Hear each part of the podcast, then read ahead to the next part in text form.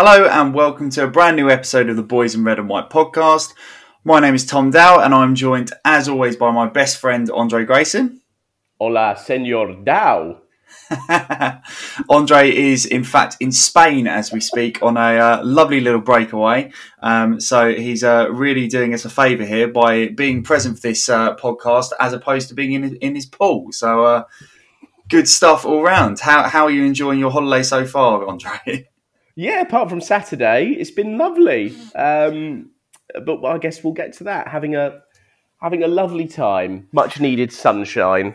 Good stuff. Now we are recording this podcast on transfer deadline day, so obviously by the time this podcast goes out, there might be a few things that have uh, that have happened that we haven't had a chance to talk about. But we'll try to uh, be as up to date whilst we're recording as possible because I think it could be a very busy day for Arsenal, both uh, hopefully with incomings, but certainly with outgoings. Um, and we've seen uh, a few things happen already, which we'll uh, come on to shortly. But before that, we're gonna we're gonna start by looking at the Man City game um, on the weekend, uh, just to put us both through the emotional wringer again. um, and we're going to try and look at it, obviously, like we did with Brentford. We're going to start by looking at uh, it as an away day experience. Um, and obviously, Andrei was in Spain during this one, and I was at the Etihad, uh, regrettably. Um, but uh, yeah, we'll come on to that. But firstly, obviously, Andrei, where did you watch the game? Uh, well, actually, this this will feed into a general um, viewpoint I have of the game. I watched it in the Costa Blanca Supporters Club, which my dad founded. Um, they've got a little room that's uh, in a bar called Cheers Bar and uh, when we got there, there was five Man City fans and me and my dad, and I was like, "Oh no, I don't fancy this at all." Uh, and then we were watching on a South African feed, which my dad had told me when I texted him during games was a little bit behind. Okay, it was 1.35, so obviously it's an hour ahead. Uh, it was five minutes, and they were just doing the teams. Jeez. And I was like, oh my god! I was because I, I check Twitter normally throughout games, and it said kickoff. I was like, kickoff. I was like, they're, they're still doing the players coming out the tunnel. and then, right, so, um, and you know, I'll hold my hands up here. Apparently, Arsenal started well for the first five minutes. What happened on my feed is it cut out for one at one minute. It came back on in the eighth minute and it came on as Gabriel Jesus's cross looped in um, and Gundogan headed home. So apparently we had five good minutes in this match and I didn't see it. So that's where I watched it. And then the whole half was interrupted, and this can happen when you're watching out in Spain. It was sort of BT, sort of a South African beat, but it kept cutting out, and every time it cut out, we conceded. And it was like, oh my god, this is horrible. We saw the Granit Xhaka red in perfect clarity, though. Oh, um, fantastic! so I have a very strange experience of this uh, of this game. My dad is known for leaving. Um, normally, he'll leave on the second goal if it's late, but he will stop watching and just go home. He looked at me and went three 0 and um, I'll give a shout out to Declan, who I believe is our biggest fan, who isn't a family member, by the way. Oh, fantastic! Hello, Declan. he loves it. As as and uh, we did in fact leave at half time. Um, it was main. I wouldn't have done, but it was the City fans that were beginning to get that that gloat that I remember having once upon a time where we'd just trash, you know, some random fan from like Everton would turn up and we'd beat them four, five nil, and you just sort of have that lovely gloat about you and, and their suffering was only heightening your enjoyment. And I, I felt they had that with us. So we so we left at half time. I did come back and watch the second half on an un- uninterrupted feed at home, but oh my god. So look, that was my experience, it was a hard enough day for me. Um, why don't you explain yours? Okay. so my experience, um, I have not, I had not been to the Etihad before. This is my my first experience going up there. Um, so I went up the night before with my dad, um, and the journey from Margate in Kent all the way to Manchester took me eight hours. oh so, my god! Uh, so that was how long should it have? T- how long should it have taken? Five and a half. Okay. Okay. So that was that was a, a really poor start to the weekend. Every everywhere that there could have been traffic, there was traffic. So that was uh, that was that should have been the omen that uh, it was going to be a bad weekend. And on the way up, um, we were discussing the game, and then when we went out on Friday evening for a few drinks, um, my dad grew in confidence as he uh, sank lagers and was convinced that we were going to win one 0 And when I asked him um, who was going to score, he replied with Ben White of his knob. and I then said, I am pretty sure Ben White's going to be out with COVID. And he and he was like, okay, a Aubameyang then. but, but anyway, I, I, think this was a bit more of a tongue in cheek uh, prediction. I hope it was anyway. Um, obviously, then the day of the game, got up, had breakfast, and then drove to the ground. And there's, we'll start off with the parking. Uh, there's loads of there's loads of parking around the ground uh, that you can pay for, but as uh, Andrei knows well, I am someone who is very reluctant to pay for parking when I uh, don't feel it's necessary.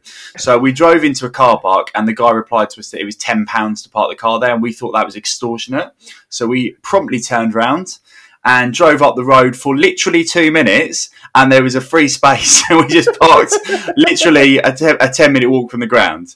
So that that was magic. It was it was a pain in the ass getting out the ground because it was so busy around the streets, but it was free, so I can't really complain. like it, like so, it. So parking wise, uh, if you want to pay for the official parking, or if you want to go to a local car park, there's loads around. If you want to be stingy like me, there's also places to park. so so that was a success.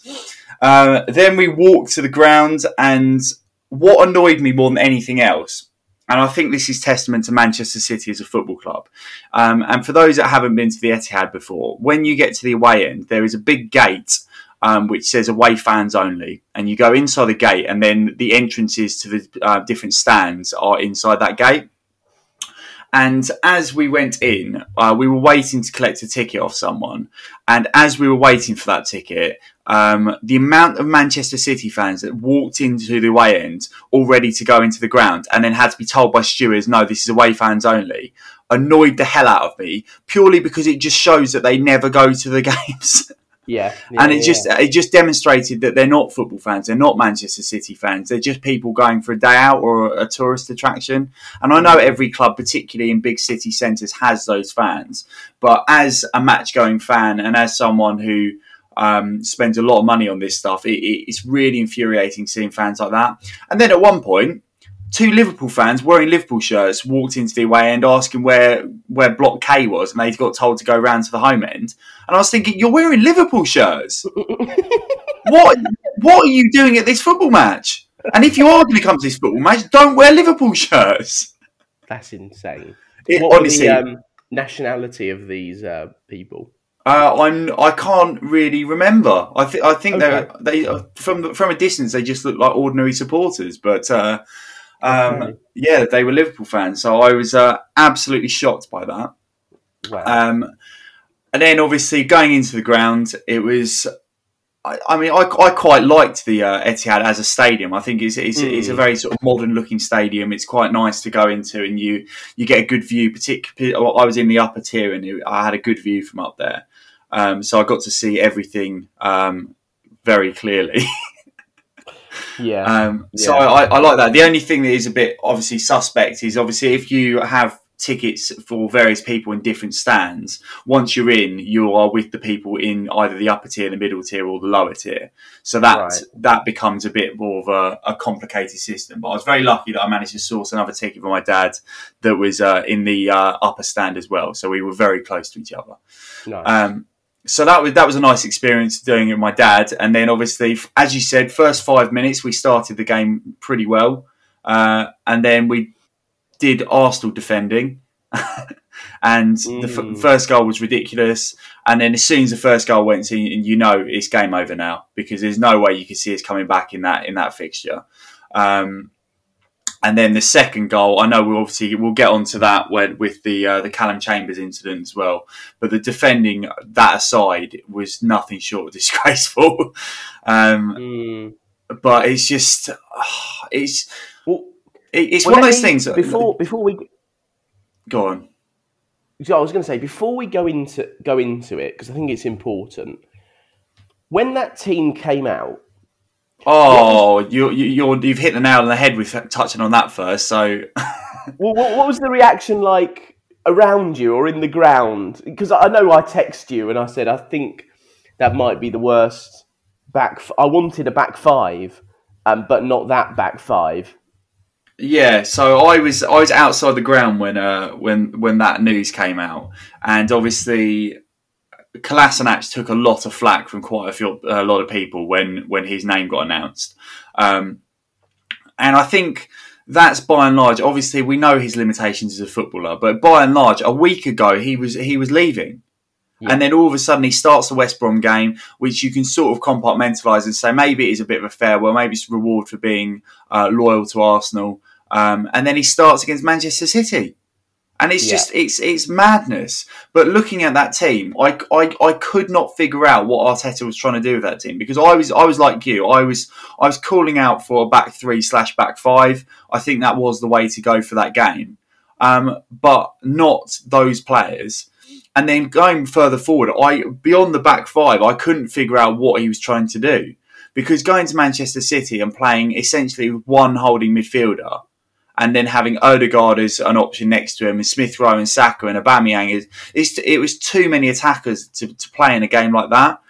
And the tactics, I just I, I didn't understand because obviously we went into the game trying to approach it with with pressing them high, and we made it so easy for them to play around us. Uh, the amount of times Ederson waited with the ball for one of our players to then go and engage him, and then he can just dissect our midfield with one pass that takes out five of our players. I think that was the third goal that that happened for with, where he just waited with the ball. We then closed him down. He plays one pass into the centre of the pitch. Game over. Yeah. um, and I just I couldn't understand it. And we start in the second half. We did do it uh, like obviously we we sort of dropped back and tried to make it more complicated for them by just being sort of a, a, blockage for them to get through. But I didn't understand when the red card happened why we didn't immediately bring on a, a, a midfielder to come and plug that gap that was vacated by Granit Xhaka. Um, obviously, I'm rambling here because I'm re- I was really, really, really annoyed about the the setup mm. and the in-game sort of responses that Arteta made from that. Yeah, yeah. Um, let me just say this. I mean, when that back five came out, and then we went 1 0 down in the way we did, it, it was no surprise. It's almost redundant at this point to talk about the game and what happened after that. I want to talk about the red card. Um, the reason I want to talk about it is because when I first saw it, when I text you, I felt it was a reputation red. And I did see that the ref went for his yellow and then changed to his red. Yeah, he did. Um, but the more I think about it, it just was a red card, and you'd be furious if it was the other way round.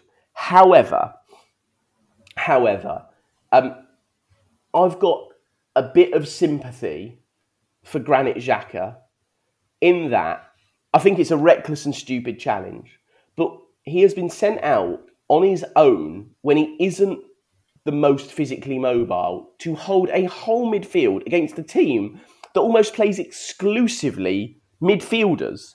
They play several attacking midfielders, and their sort of game plan is to unpin your central midfield area. And it was him on his own. And it doesn't excuse the red card. I'm not excusing that. But I did feel sorry for him that he's in that position. He's probably so frustrated that that's the case. And he is the worst person to put that emotion on. He is the worst person in our club to give to overburden. Right? Why we have him when that's the case, I don't know. Separate conversation, not for today. He's staying. We've covered this, but you cannot overburden Granit Xhaka. He loses his head, and I think it's a failure in the player. But I think this was also a failure in management and how to set up a team. I honestly think he sent out a team that could only fail, could only fail, and I haven't seen that before from Arteta. There was no way with that 11 set up in that way we could ever win this football match. Ever. Um, regardless of whether he thought we could press. It was only going to end 5 0. I think 10 or 11 players. I, you know, I don't think the fact Xhaka got sent off changed anything, really. No, I, I, I completely agree. Um, we, I texted you after the game. I said five 0 flatters us because it Yeah. could have been, it could have been anything. Um, at, at times, particularly in the first half, uh, Man City were just cutting through us like a knife knife through butter. And in the second half, they were still you still felt that any time they wanted to create a goal scoring opportunity, they could. And Mm. for large periods of the second half, they sort of kept us at arm's length and just kept the ball and frustrated us. Um, and then when they wanted to flick that switch, they could. And it was infuriating watching. Um, what I will say on a positive note is that the fans in the away end did really carry on supporting the team throughout the game. And I know Arteta commented on that at the end of the game, which I think was the, the least he could have done. and I, what I thought was a very poignant situation is the players came over at the end of the game and they stood there applauding the fans for probably a, a good minute. Um, and usually it's a case of they walk over, they applaud, they turn around, they go back in the tunnel, particularly after a defeat. And they did that really poignantly, and they all looked really, really sort of upset with the situation. Mm. But I think that was a reflection of of the away support that Arsenal Football Club do have, um, and and the fact that they don't give up on the side. Um, what whatever you say about Arsenal support at home, it's a totally different ball game when you go away from home, and Well- invariably, inva- invariably, the support is, is is far far better. Um, we'll probably touch on a specific incident shortly, but uh, what were you going to say? No, I was going to say to you. Well, the only thing I'd say is I have, and this will roll into talking about West Brom, um, because I we went to West Brom together, and it was the first time. And I think one of the great things about lockdown, it's a strange thing to say, um, one of the great things about being away from it is it made I think everyone have that moment, that collective deep breath, and go, why do we go away? why do we go to away matches? It's because we love it. It's part of often if you go to away matches, it's part of your identity. You say with pride, "I was there." Yeah, yeah, West Brom win Wednesday. I was there. Don't you worry about that. Um, and I think you know we've got the up and coming trip to Burnley soon. That we're going to be. Yep, we spent five hours each way on a train. I was there. It's sort of it's part of who you are. Um, and with West Brom, I felt and I saw this again evidenced at City, touching on what you're saying. It felt like that reconnection with the club, and we hate what's going on on the pitch, but it felt it felt how it should. For the first time in a long time, I felt you know we don't need to talk about West Brom's quality. We don't need to compartmentalise anything. As an away match, that West Brom game was my favourite in absolutely years, and it's not because we won six 0 It was great before we started scoring. Um, you know, I just I loved it, and it made me excited to go to the next one, almost no matter what the score is, and that's how it used to be. Um, and I feel like there's been a great reset, and that's what you know. It's great to see that the fans were singing. I mean, what is becoming uh, the the song um, that I reckon would go quite high in the charts, wouldn't it? Really. Here we go, Sacramento Smith Rowe. I mean, it's a banger. It's been in my head non-stop since I heard it. But I, I just think there's been a sort of great reset, and I think we should be grateful for that as people that go. Yeah, I, th- I think so as well. Um, it was uh, it was a really really good away day. West Brom as as as, uh, as bad as the uh, the outcome of the City game was was uh, as good as the whole experience was at West Brom. Um, what I will say there, as I I've I've never been to an away game or an Arsenal game where I thought I regret that decision. Um, I do just enjoy the experience, and I liked going to a ground that I hadn't been to before, and it was nice spending some time with my dad. So it wasn't a uh, wasn't a game I went to and thought, oh, I'm, I, I wish I hadn't done that. Um, but it obviously, if you compare the, the two respective away days, the West Brom one was uh, far far more enjoyable. um, and uh, again, like you said, there's not really much need to go into the game itself because obviously with with, with West Brom making 11 changes, it was quite clear that their priorities was not in the Carabao Cup. And for us, it was about a confidence building exercise, which obviously didn't transpire to mean much looking at the next game.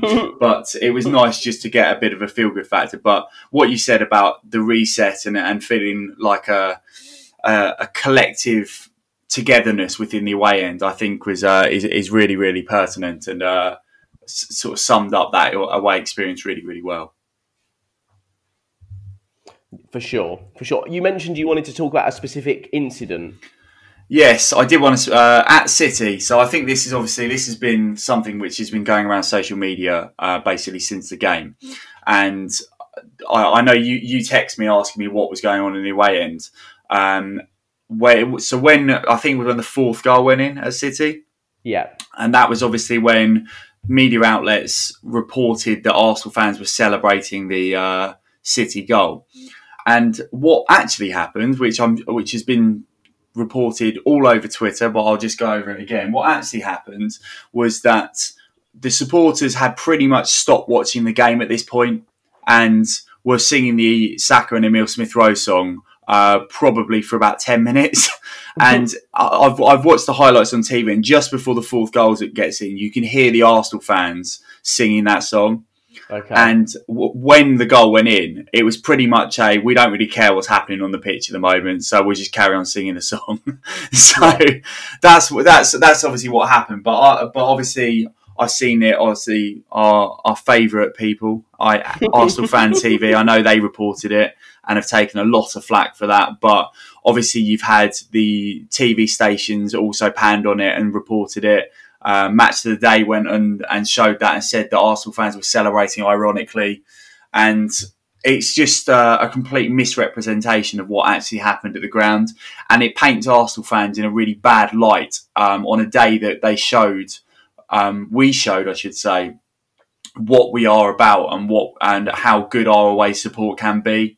Um, so I found that disappointing, but I was it's good to see the amount of people that were at the game sort of set the record straight.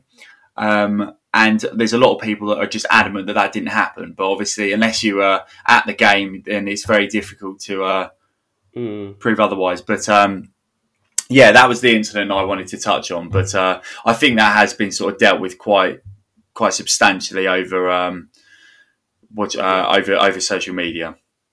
Yeah, yeah. So here we are, Tom. We are. What's the date today? Thirty first of August, of course, deadline day.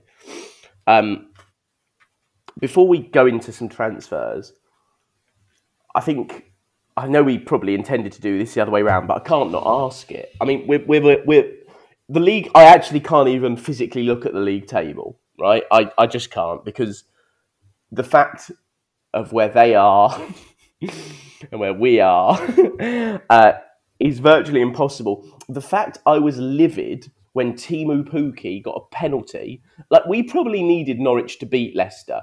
Like if we think we're going to come sixth, but I was really hoping they'd beat them two 0 so we wouldn't be last. Yeah, which is just all kinds of wrong. Um, we're on zero points. We've shown no fight really in any of the three games. I think Bright, uh, Brighton, Brentford had some mitigating circumstances what what do you where where do we go from here? I mean, I'll just give you my high level view is that there are three games, well there's four games in September, AFC Wimbledon being one of them. But the three league games, Norwich home, Burnley away, Spurs at home. I'm of the opinion now that if he doesn't get 7 points, he has to go. Um, I think he deserves those three games, but if he can't get those results, he should be gone. That's where I'm at with it right now. And actually, the way we played on Sunday was a bit of a, a breaking point for me with Arteta. So I suppose, where are you with it right now? Uh, well, obviously, on a sort of six-hour journey home from the Etihad, uh, I spoke extensively with my dad about this whole situation, and I'm very much at the point where I I really am struggling to see how it gets better under Mikel Arteta. Um, and it really pains me to say it because I really, really would love him to succeed, and I really hope that he can turn it round. But I've not seen anything that suggests that he's going to be able to do that. Mm. Um, I, I, probably am with you almost identically to thinking he's got those three three league games to, to save his job uh, essentially. But I'd probably go one further and say that if if we don't beat Norwich at home, um, I I think that could be it for him, and I think that that would be that would be the point where I would probably have completely turned and gone. You know what? It's definitely not going to work. So I'm probably a little bit harsher than you in my in my assessment of what what he deserves to get. Um, but that that that's the game for me. If we can't beat them at home, then I think I think we're going to be in a whole heap of mess this season. yeah, yeah, it does feel that way. It does feel that way. Um, I suppose tying into all of that for me, I mean, I'll just say this because it, it goes nicely on to what we're going to say. When the team was released for Man City and we were playing wing backs, and neither of them were Ainsley Maitland Niles, I was furious. Because because athletically, at the very least, and in his Arsenal career, he has looked good, only looked good, really, at wing back. You know, we all like to project that he could be a good right back, but actually, he's been an excellent left wing back and a pretty good right wing back in the right system to not have him play, to have Cedric Soares, who produced the worst performance imaginable. I've actually never really had that much of a problem with Cedric. His statistics and the data that came out on him in a game we mainly defended was a disgrace. In fact, it was funny. Like we defended. we defended the whole game. Zero tackles, zero clearances, zero blocks. You know, you name it, he didn't do it. Um, I think more alarming than anything on the pitch, Mikel Arteta lacks the empathy, the ability, the understanding to foster a team culture that is one of success and one of unity because he is torching players. What's going on with Maitland Niles? The fact Maitland Niles, look, he's an idiot, okay? Don't post on social media. But the fact he felt that was the right thing to do tells you all you need to know. Firstly, we shouldn't be letting Maitland Niles go with with with the right backs we've got. He, he's he's not a pro- keep Ainsley Maitland Niles for goodness sake. Actually, give him a go, right? For, for Maitland Niles to feel like he does that, to be told today he's training with the reserves, is he then going to Everton? I don't know. But that situation for me actually says more about Arteta than it does the player. That he feels, firstly, we've got a culture that that's okay. And sure, there's a punishment, but I don't think Maitland Niles or the players give a fuck. I think it's so damaging and so clear that it's wrong. I mean, sorry, I've just got to wrap this into one final point because Kolasinac playing was a joke. The fact that we've sent Saliba on loan because he's not ready, but Kolasinac who's going is, and I know it's so hard not to just say captain obvious things, but my God, how on earth would Saliba have done worse and Maitland Niles have done worse in that? And I just think there's a personality in Arteta that burns bridges and it doesn't work. Yeah, I mean, you, just have to look back through um, Arteta's tenure at Arsenal, and there's so many examples of players he's had a falling out with. Obviously, Guendouzi being probably the the mainstream example, but you've got obviously Mesut Ozil where that that fell apart, that relationship. Um, now Maitland Niles, and there's a few others in that with obviously William Saliba being being one of them as well. Um, and it's it's it's hard to watch and I think what we're seeing as well, and I saw I saw this on Twitter earlier today that someone said that it's if we're looking at the right back situation as well, if if you were given Chambers, Bellerin, Maitland Niles, and Cedric as your four right back options, hmm. there's enough in there to to make that work. And the yeah. fact that we can't make it work says more about the coaching going around the club than it does anything else. Um, and I think we're struggling to see players really improving under the coaching of Mikel Arteta, which is another really significant factor. When, we're signing so many young players, it's really important that we've got someone at the helm that can uh, advance their careers and really, really bring them forward.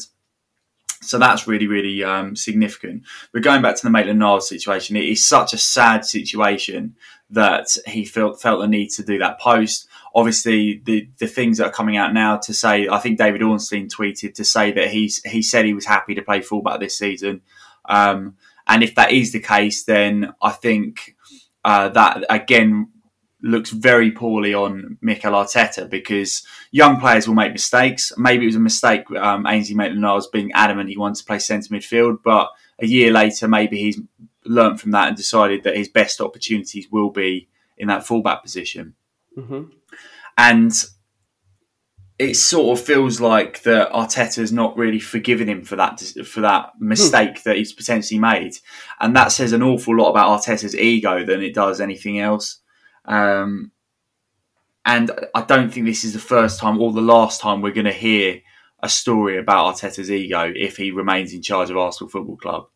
No. Um, no, and, and look, the, the, the, biggest problem I've got with it, I'm like, it winds me up, is do you know what a good manager does? Because, all right, you're willing to play fullback. You are my fullback. You are my fullback for the first five games of the season. Okay? There's a real mix of games in there. Uh, yeah? Okay, if by Tottenham I'm thinking of dropping you, then we've got a problem, Ainsley, and I'm I'm going to get rid of you in January. That's how you deal with it. Give him a chance because he can't be happy playing Chambers and Cedric. He can't. Oh. No, no, and just uh, just because obviously this is transfer deadline day and we're trying to keep up with things as they're going along. Um, it looks very much like Hector Bellerin is joining Real Betis um, on loan um, which again, all of our outgoings are loans, which is a, which is a real concern um, mm. because we just can't shift our players. Um, so it looks like he's going. Obviously, we don't know what's happening with Ainsley Maitland-Niles in terms of his move potentially to Everton, but I've just read that uh, it looks like Everton have offered a two-year loan deal with an option to buy after that. So we know Everton are, are messing around with financial fair play restrictions, so they're they're kind of a bit inhibited about what they can actually do. But on a positive note, um, it looks like Arsenal are about to sign Takahiro Tomiyasu oh, from oh, well Bologna. Um, so Fabrizio Romano has just tweeted out his "Here we go" um, tweet that he always does um, to say that that's potentially going to go through later today. So that's Another a right. Tom another Tom, but it's a, it's a right back who also can play at centre back. So I've got to be honest, I was a bit concerned with that when I read about him as a player because obviously we have a player in that profile in Calum Chambers, and I thought we'd be more going for an out and out fullback. But I've got to be honest, I don't know anything about this player. Um, so if he does go through, all I can do is wish him the best at Arsenal, and, and we will get behind him. But it does show that probably uh, if he's coming in, you'd expect definitely Bellerin to go, but you'd also probably expect Maitland-Niles to probably get his move at some point. Yeah, I mean, what so we go? You think we're going to go into the season with uh, Tomiyasu, Cedric, and Chambers? It wouldn't surprise me, but equally with what's going on with Maitland-Niles, it also wouldn't surprise me if he did stay um, mm. because but that's the noise that's been coming out that we've not wanted to move him on. But you never know if it's just waiting for sort of like an incoming to to be all, all but confirmed before you make that decision. But I, I, I think the idea of loaning Maitland Niles out is is is madness again. I think there's a there's more he can offer, and I'd rather have him as as an option there than probably Cedric or Calum Chambers based on their performance in the last game. Well, but but also there's there's a legitimate concern, right? If if Thomas Partey is injured, which which he is, for a change, and Xhaka is suspended, which you know may happen more than once.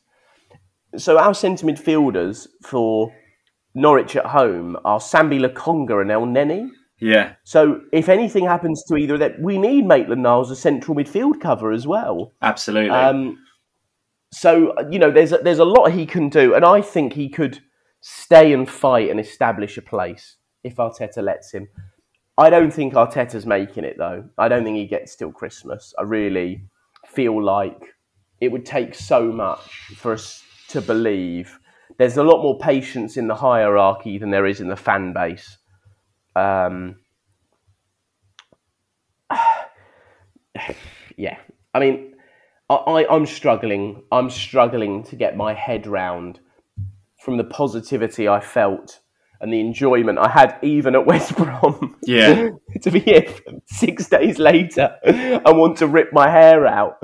Um, look, did you think we need a right back? Do you think? Do you think if only Hector's going on loan and we bring this guy in, that is sensible, or do you think it's? It, I don't know. I don't, I don't quite know what I'm feeling about it. I, I don't know. It's just it's so hard. Like I just I'm going to link this to a, another um, bit of transfer news that happened obviously last night, and that was that Willian had uh, terminated his contract with the club. Um, and was about to join Corinthians. And when I went out earlier today, I listened to uh, I had Talk Sport on, which uh, is not always the best decision, but they had uh, an interview with Kia Joorabchian. That's his name, isn't it? The mm-hmm. agent of Willian. Mm-hmm. Um, so he was on, and he was very damning in his assessment of Arsenal. Um, and obviously he will be because his clients just left Arsenal and has probably lost out on in excess of twenty million pounds. So yeah. there's a, there's probably a, a, case for him to be a bit bit angry with the whole situation. But he was he was damning of Arsenal in terms of recent signings. Uh, one quote was Willian went for the project and the project wasn't there. What player has gone to Arsenal recently has not been a disaster, and that's that's a really really damning assessment of the situation. But it does kind of sum up where we're at. Um, particular, uh, but I think it's a bit rich him talking about that because of the number of players we've had come in that have been his clients, and uh, he's kind of uh, throwing them under the bus with that statement. Mm. But it's just it's, it's it's such a horrible situation. Like we've had so much to do this summer, and even bringing another right back in, there's still areas like you look at centre midfield, we're probably a bit light in there. Um, a, a strike we're not going to get, but it looks like Nketiah is going to stay now with Odsonne Edouard going to uh, Crystal Palace. So it's just more and more problems. Yeah, I mean, I mean, just, just I actually wanted to ask you about um, those two you just met. Well, actually, Eddie Nketiah. So we had a 12 million. This is this is where if things are reported as is, I want you to try and help. Let's try and understand it. We have a 12 million pound offer for a player who is out of contract next in in 10 months. We have rejected that 12 million because we wanted 20 but he's going to go for free in 10 months.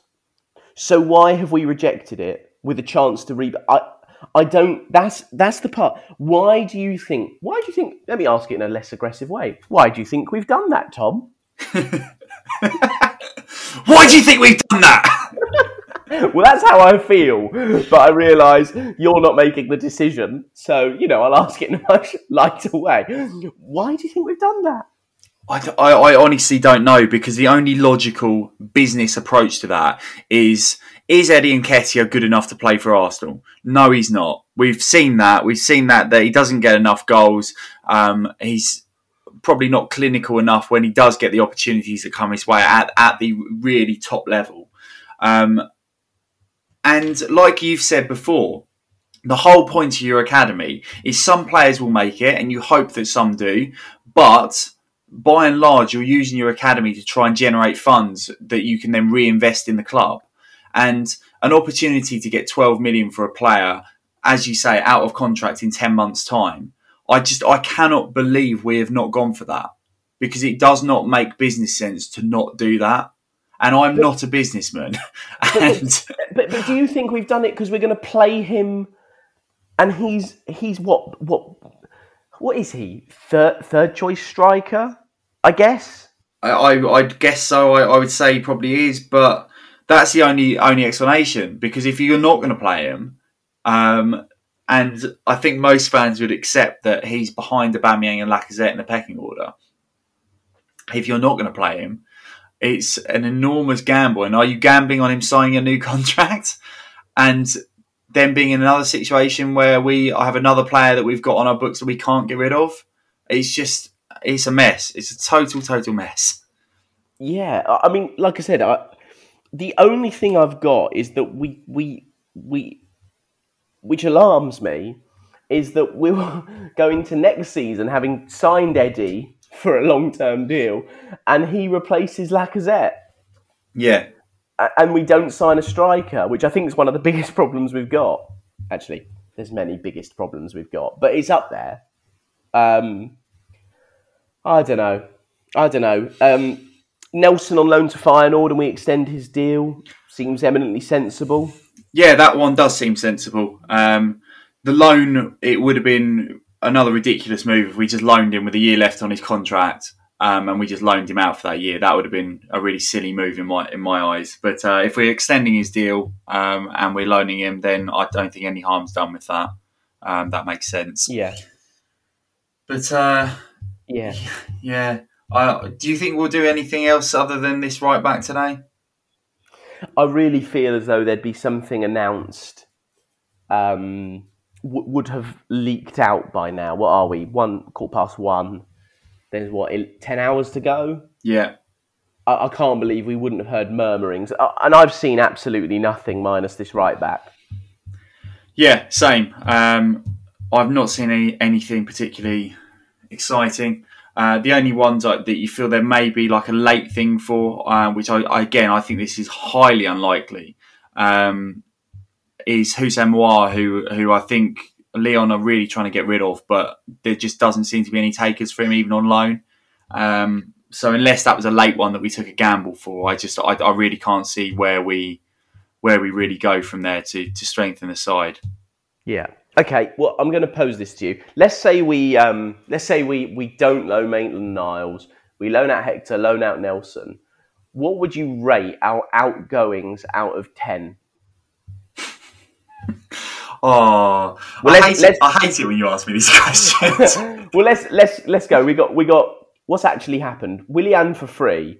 Actually, I just wanted to say, you and I had discussed at length before he signed, and then especially after the Fulham game, it was a really good deal if we could shift him after a year or two years, and we have. And I know there's a load of revisionism, and like this is easy to say, but like it's worked out perfectly in that we tried him. It didn't work. He's gone.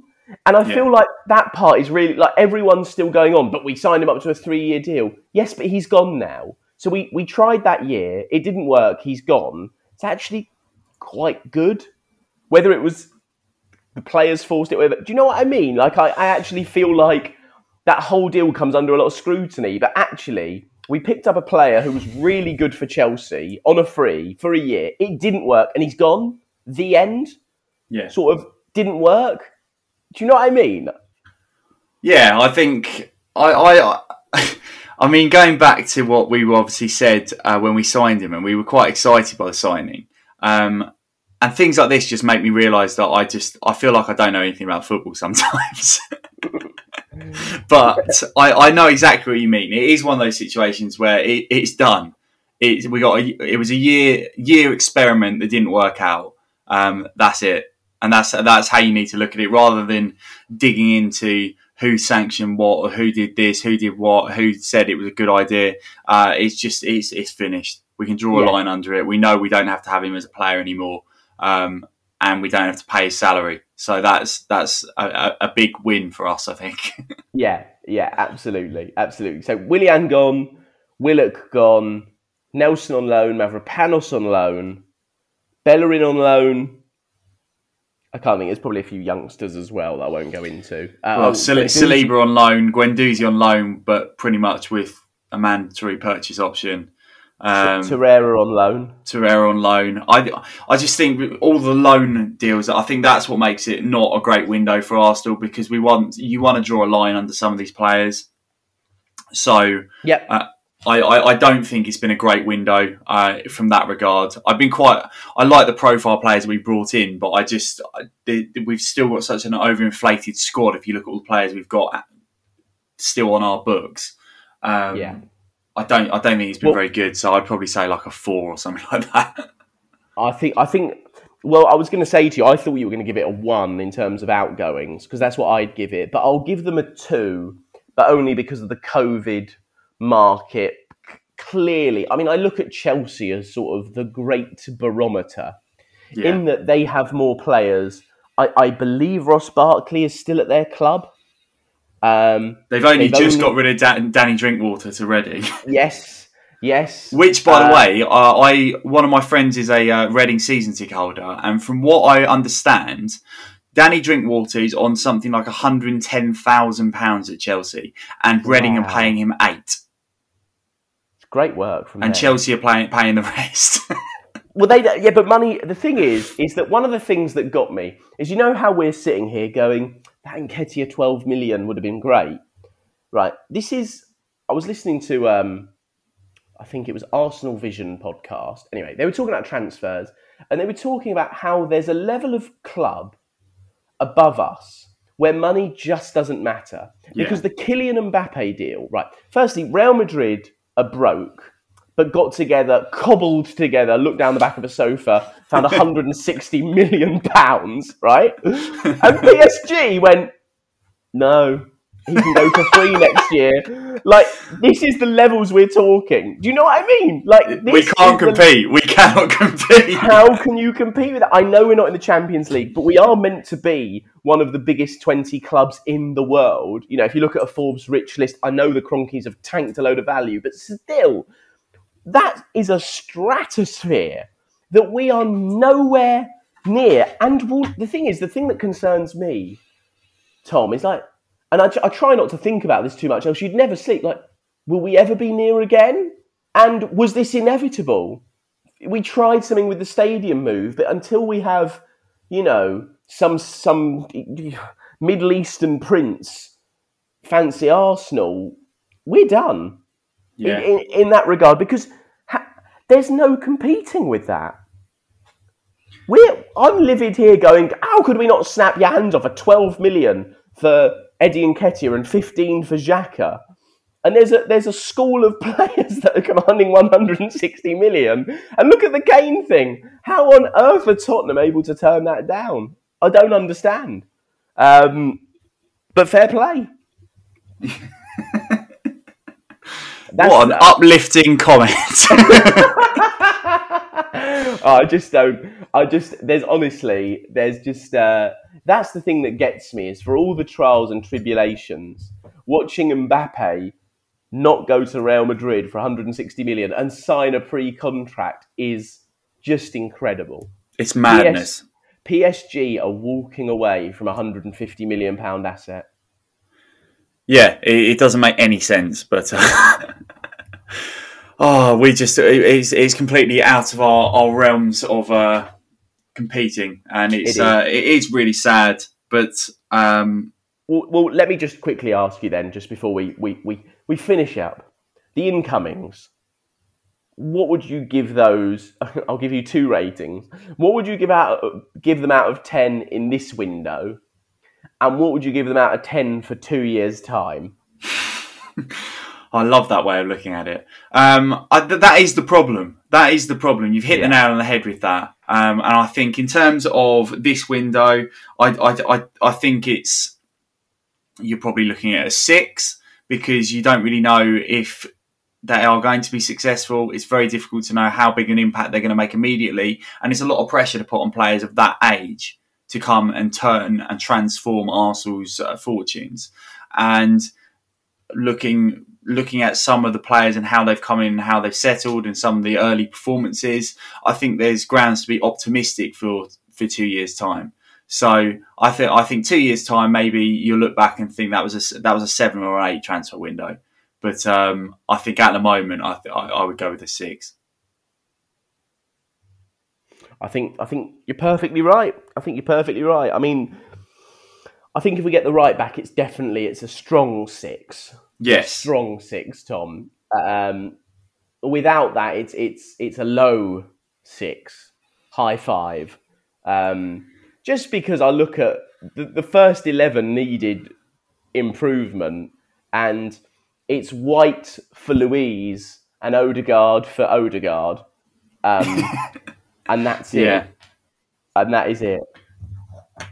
Yeah, and I think it goes back to you said at the tail end of last season that without European football, it was about making sure that we had a, a smaller squad, but a squad with a, a, a, better starting 11. And we've not really done an awful lot to have that better starting 11, which has been evidenced by the start of the season.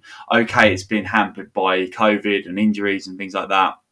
So it's a bit difficult to judge, but uh, it is not, it's not been great, has it?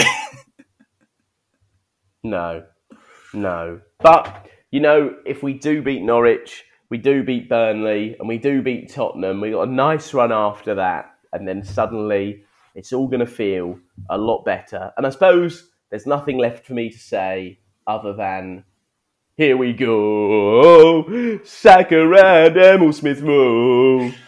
Good. So hopefully all of our listeners will have that in their head uh, until the next time we record a podcast, because I know I will. um, Andrei, thank you very much for your time as always and uh, taking a break from your holiday. Oh, okay. thank you for taking a break from your holiday. My pleasure is all mine. And thank you very much. Pleasure is listening. all mine, Tom. Good to, good to catch up. Good stuff. And thank you for listening to the podcast, guys. Uh, if you'd like to see what we're up to on social media, you can find us on Twitter, Facebook, and Instagram by searching for the boys in red and white and we will be back next week with another podcast and hopefully we'll have to uh, a few signings maybe maybe more than just a right back but probably not likely and we'll talk about that next week in preparation for our big relegation six pointer with norwich so thank you and goodbye